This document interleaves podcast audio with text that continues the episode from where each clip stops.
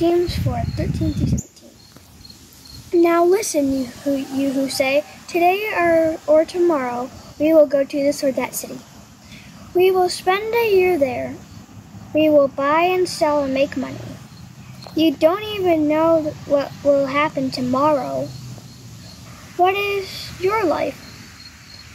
It is a mist that appears for a little while. Then it disappears. Instead, you should say, If it pleases the Lord, you will live and do this or that. As it is, you brag, you brag about the evil plans your pride produces. This kind of bragging is evil. So suppose someone knows the good deeds they should do, but suppose they don't do them. By not doing these good deeds, they sin. The word of God for the people of God. Thanks be to God.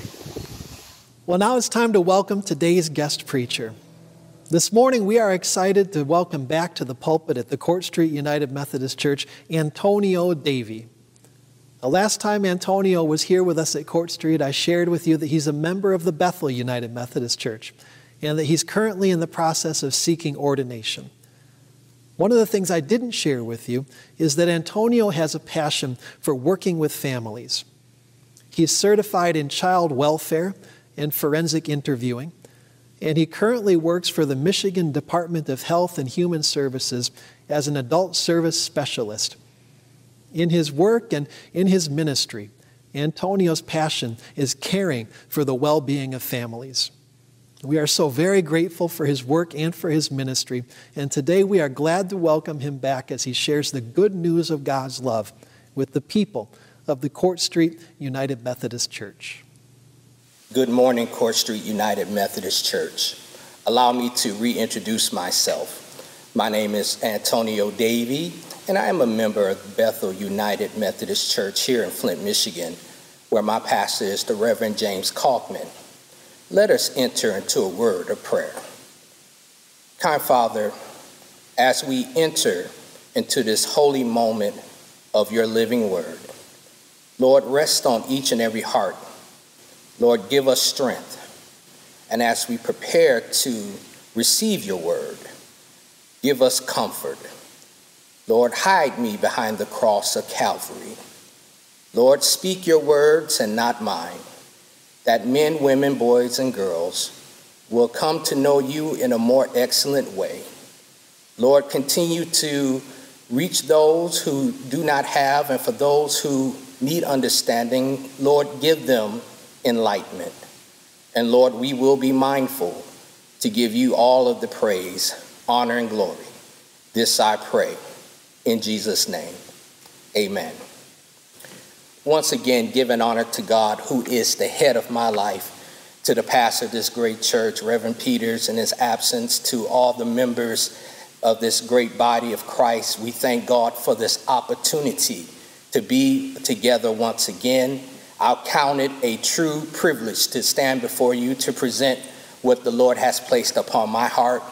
The scripture has already been read, but for the time that is ours to share, I would like to present this thought as a sermon for today. Live for Jesus today. Live for Jesus today. Today, my brothers and sisters in Christ, we find ourselves encountering the fourth chapter of the book of James. James, the half brother of Jesus Christ, authored this passage of scripture as he was addressing and encouraging this message to the Hebrew Christians living in Jerusalem under the Roman Empire. James reported that those Hebrew Christians have found themselves conflicted within their hearts of being polluted with the sin of materialism and wealth. James declared that the foundational issue of their spiritual pollution with the believers were sourced from devilish desires and rivalries within their culture. In the fourth chapter, James addressed those wicked desires of the believers of constant fighting and differing, killings, and not asking God through their prayers for spiritual things, but for sinful things. And how these Christians were boasting about the plans and success for tomorrow. James presents a valuable solution to the Christians in Jerusalem for their conflicted hearts by reminding them to submit and humble themselves before God as His grace will lift them, resisting the devil, repent, and to only depend on God for their future, because only God knows about tomorrow. As we walk around our text today, we find James presenting in verses 13 through 17 an illustration of this situation that the believers were facing at that time. James declared in verse 13 through 14 his confrontation of the plans of Christians who were planning to gain riches and wealth as entrepreneurs. James raises a question to those Christians for their plans for tomorrow when he asks them in verse 14, What is your life? James goes on further to explain to these believers that their lives are precious and temporary as he compares them to a mist that will vanish. James is confronting the contaminated spirits of the Christians of boastfulness and ignoring their faith in God as they try to achieve their future gains. James never said that they were wrong as Christians in having ambition by planning to be successful in the world. James is spiritually correcting their attitudes by reminding them in verses 15 through 17 to recognize that their plans should be planted in God's will because only God knows about tomorrow. In other words, when you leave God out of your plans for your future, you have separated physically and spiritually from His relational love and His eternal provisions for your life, and you turn to a life of self righteousness.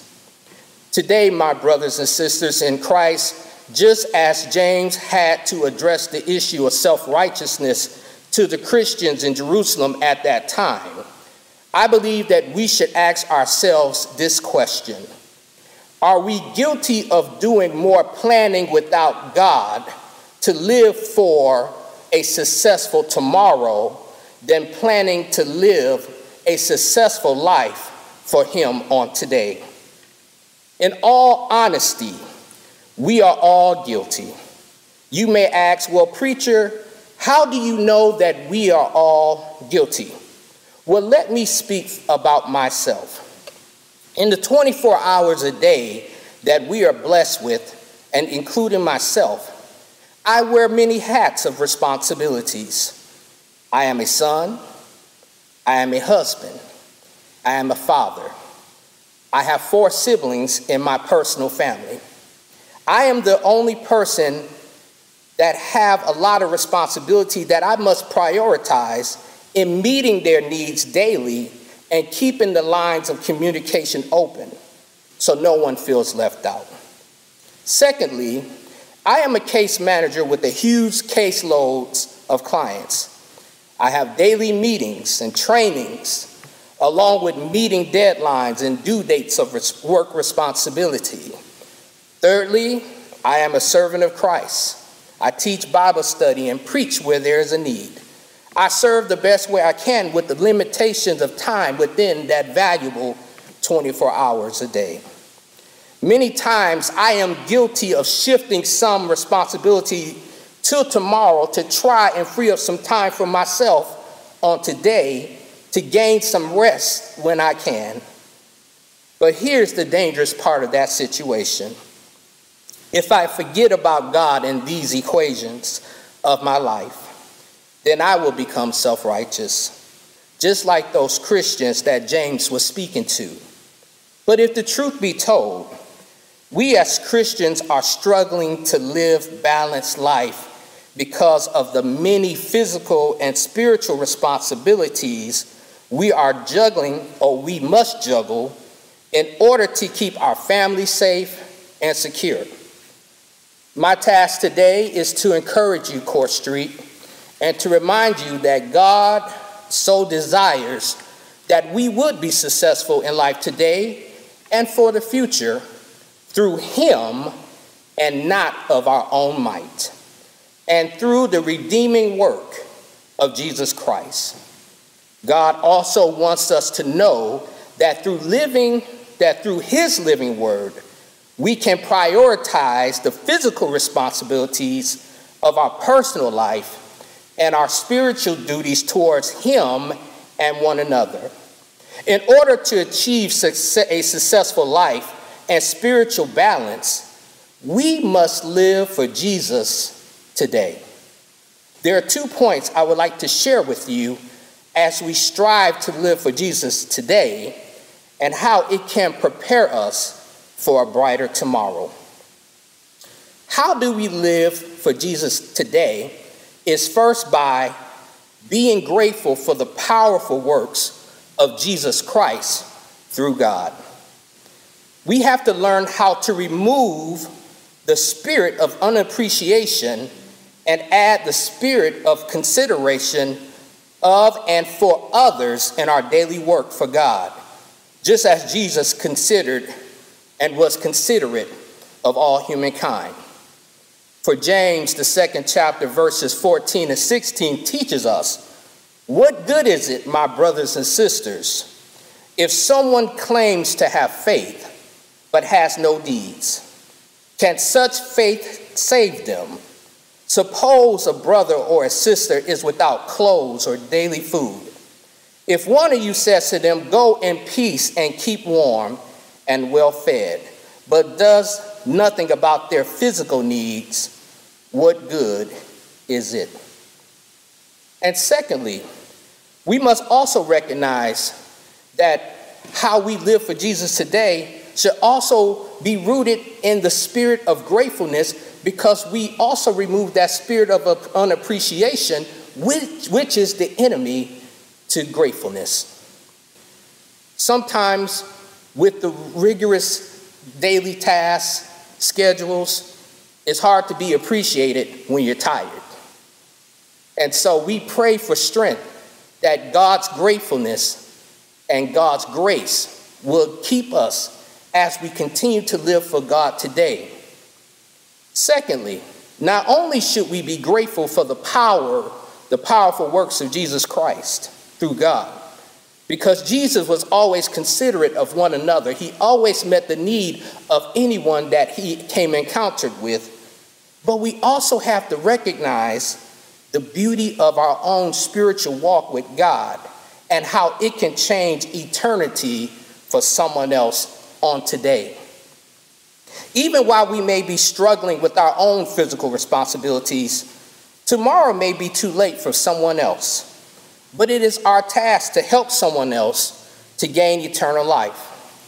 For the Gospel of Luke, the 23rd chapter, verses 20, no, 42 and 44 teaches us. Then he said, Jesus, remember me when you come into your kingdom.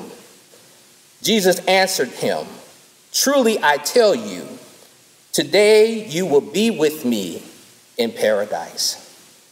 That even when Jesus was tormented and facing death, he still had enough consideration to live for the will of God, to save others, to bring them to a closer relationship with the Master.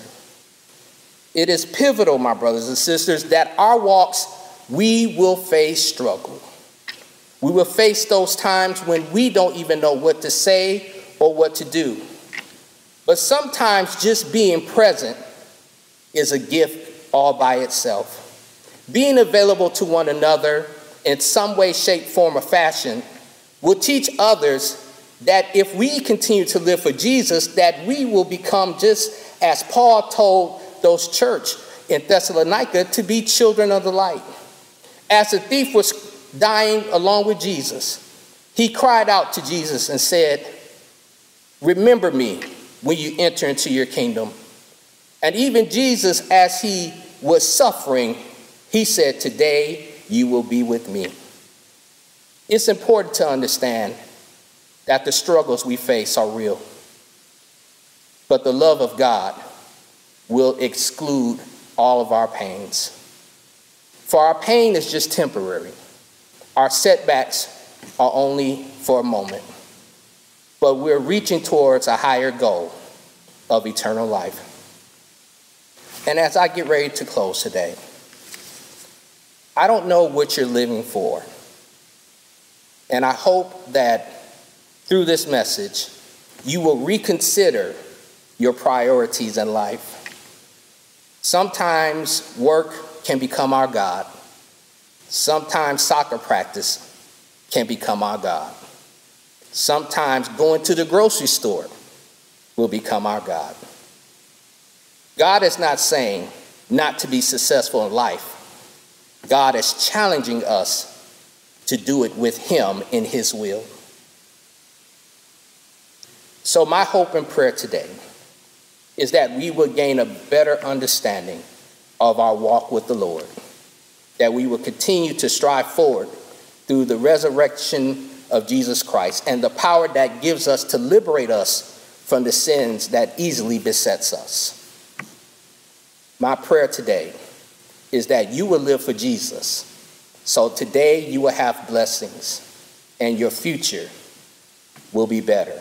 Because if tomorrow would never come, we will have a home in glory, and he will say, Well done, thy good and faithful servant. Today, I would like to offer Christ to someone who may not know him as their personal Savior. For the Bible teaches us that without God, we can't do nothing. But the Bible also teaches us that no one can come to the Father unless they accept Jesus Christ. And for those of us who have been living for ourselves and we have been caught up in the things that we're doing, God is reaching out to you today. And if you want Jesus as your personal Savior, please pray this prayer with me. Jesus, come into my heart. Save me from my sins. I receive your work of sacrifice. I receive your burial, and I receive your resurrection power. Live inside of me that I may walk anew, that I may have a closer relationship with our God, and save me from myself. And when I fall, pick me up for you are good and you are love. In Jesus' name we pray. Amen.